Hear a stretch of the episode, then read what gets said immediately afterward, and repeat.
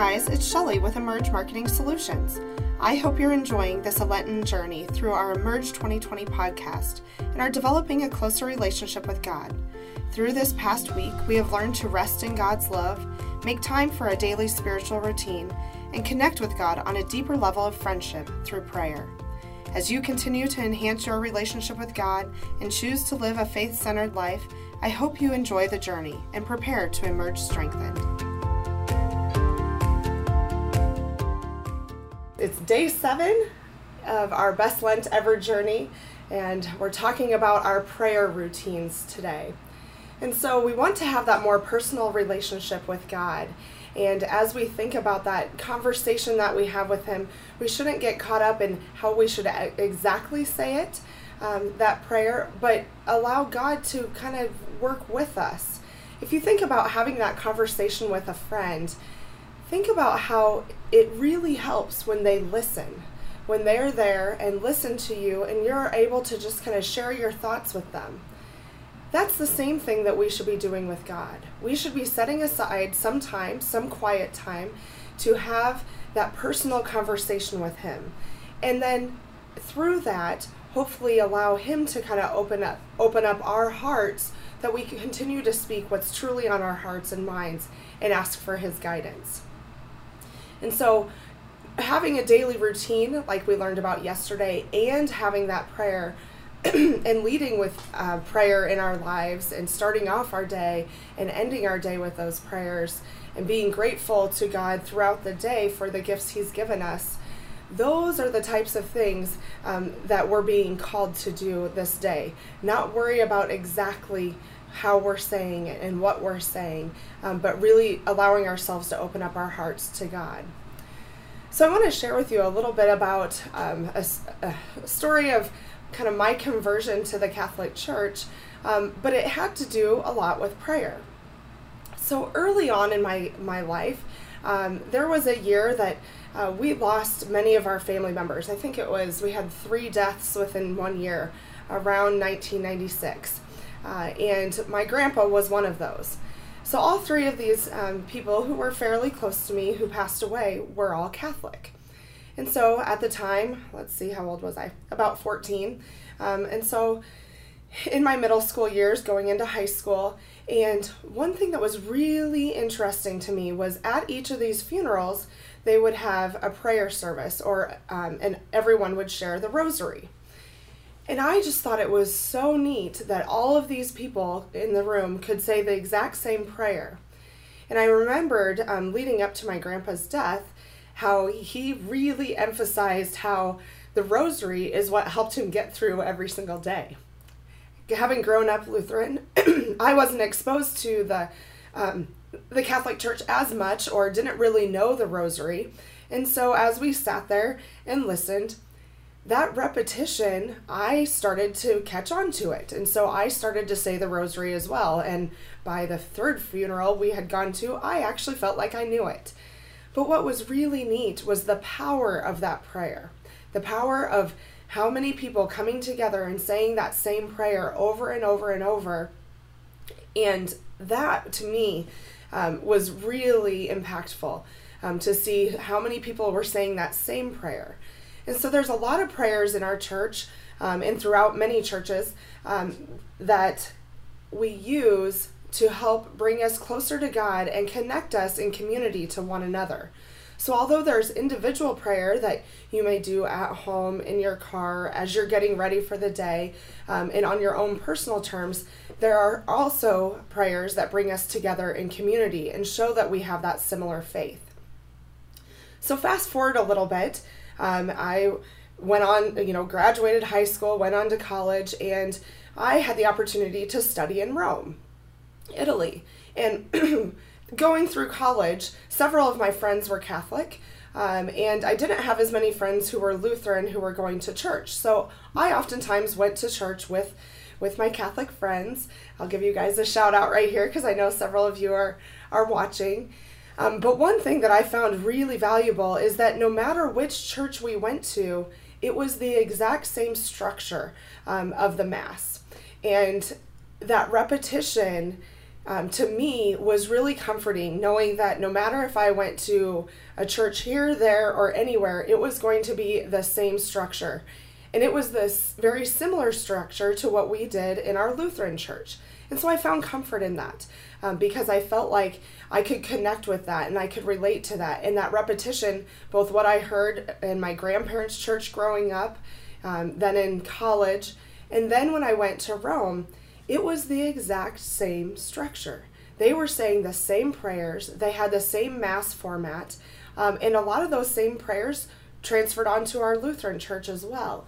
And so that to me kept saying, Shelly, this is this is the way to go. This is um, this is what you're being called to do. And so while we don't necessarily have to get hung up with our personal prayers and um, and how exactly to say them, we are given guidance through the church um, that there are prayers that we can lean on, we can go to um, when we may be struggling.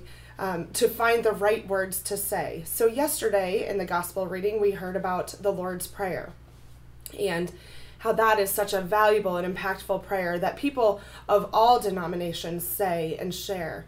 And it's so neat to, to me, like I said yesterday, um, to see how even athletes and even those who are not necessarily as close or as strong in their faith, they can still come to that Lord's Prayer and say that and use that as their their um, guidance um, and connection to God. So, as we look at some of those other prayers, uh, when we were in Rome, we had the opportunity to go to many different churches um, and to participate in those masses. And although they were being shared in Italian in Latin um, and other languages, it was the same process. And so the same repetition, the same um, feeling came out of that, despite me not knowing uh, some of the exact words um, that they were saying, not knowing Italian very well, or especially not Latin. And one really valuable thing is when we went to um, Christmas Eve Mass at St. Peter's uh, Basilica in Rome, there, and to see thousands and thousands of people all gathered in the same area and singing all of these Christmas songs in different languages. That was so powerful and so neat. But then as we began to fill St. Peter's, um, thousands of people, like I say, and we were, you know, closer to the front, but I believe it was either 13 or 16 languages um, that Pope John Paul uh, gave the Mass in, and so each segment or part of the Mass was shared in a different language. But it was so valuable to see all of these people coming from all over the world, all different backgrounds, coming together, saying the same prayers and connecting in that same way, sharing their faith. And so I found that so comforting to know that all across the world people are saying these prayers. And so if we think about that um, on on Saturday, on Sunday mornings, maybe Saturday nights, um, or daily mass, a lot of times those are held at the same time, um, especially in the same time zones. But think about the power of prayer and connecting people who come from all walks of life, all different denominations, saying similar prayers um, at any given time throughout our entire world.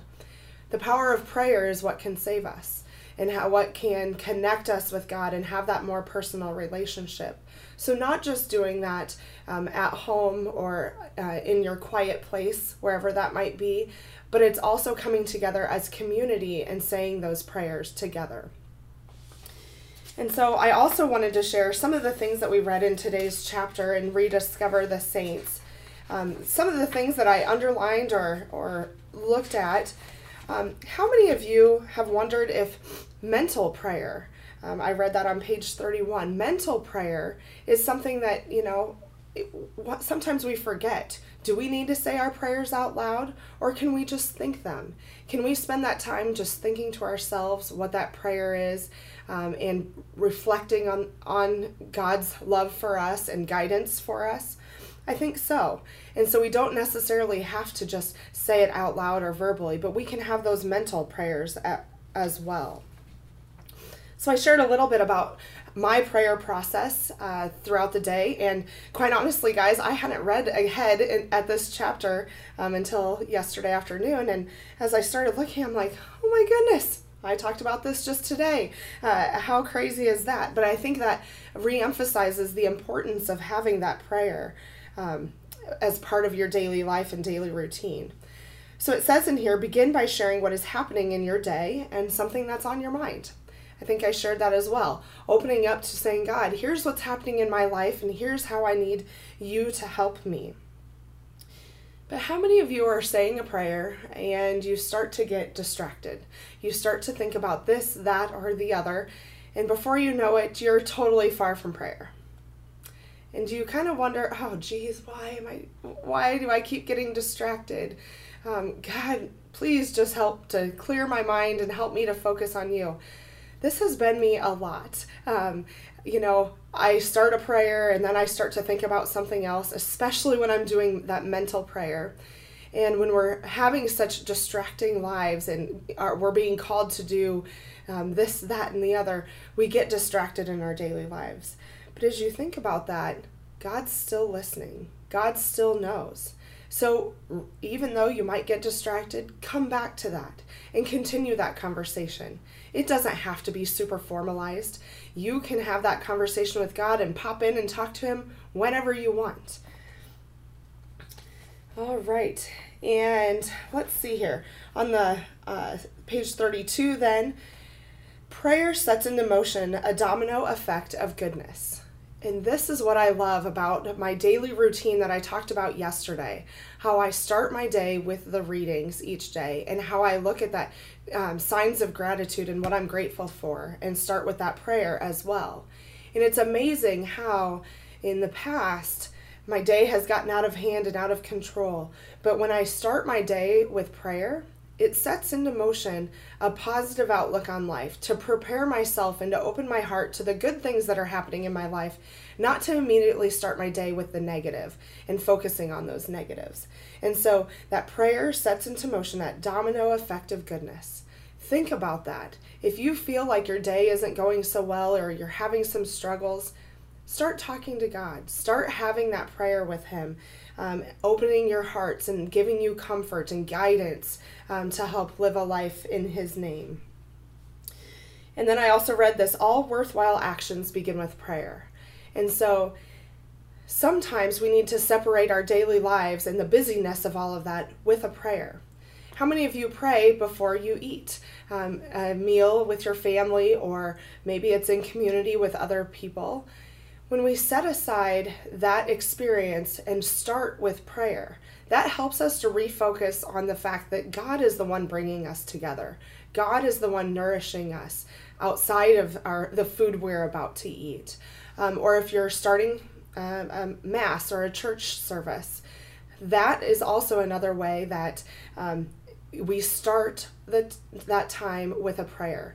And what that's doing is to help separate our daily life and our busy life with what we're preparing ourselves and opening our hearts up to do and to listen to God's words through that process. Whether that's gathering for a meal, whether that's uh, being at Mass, or any other time, like our uh, Lenten journeys here, as I'm sharing that prayer before we start and before we end, so that we can open our hearts up throughout this process and then ask for His guidance and taking this experience that we just had uh, and carrying that throughout our day and week. The other thing to remember here is if you do nothing else with your life, develop an amazing friendship with God. This friendship will change the way you see yourself and see the world. So, as I've kind of reiterated here several times, don't get too caught up in how to say the actual prayer. The most important thing is to have that personal relationship with God and inviting God to be with us on a daily basis um, throughout our lives and throughout our day, and in those special moments that we're gathering with others in community. So I'm going to wrap up today, you know, carry those things with you. How can you open up your your lives to allowing God to be there with you on a daily basis? He's already there, but what you're asking kind of him to do is to open up your heart to allow him in and to allow him um, to be part of that conversation with you. So, as we close today, in the name of the Father, and the Son, and the Holy Spirit, we ask you to open up our hearts and minds to the power of prayer and to connect with you, Lord, in a more deeper level. Thank you for all the ways you bless me, those I am aware of, and those I am still oblivious to. The scriptures show me that from the beginning you have desired friendship and humanity. Help me to know and believe that just as you have yearned for friendship with Adam and Eve, Abraham, Moses, and Noah, Ruth, Esther, Rachel, and Mary, you desire a powerful friendship with me. Yes, me. Give me the wisdom to make prayer a priority in my life so together we can foster a beautiful friendship. In the name of the Father, and the Son, and the Holy Spirit, amen. Have a wonderful day, everyone. For I know the plans I have for you, declares the Lord plans for wholeness and not for evil, to give you a future full of hope. Jeremiah chapter 29, verse 11. Thank you for joining us on the Emerge podcast. We hope you enjoyed the journey and are prepared to emerge strengthened.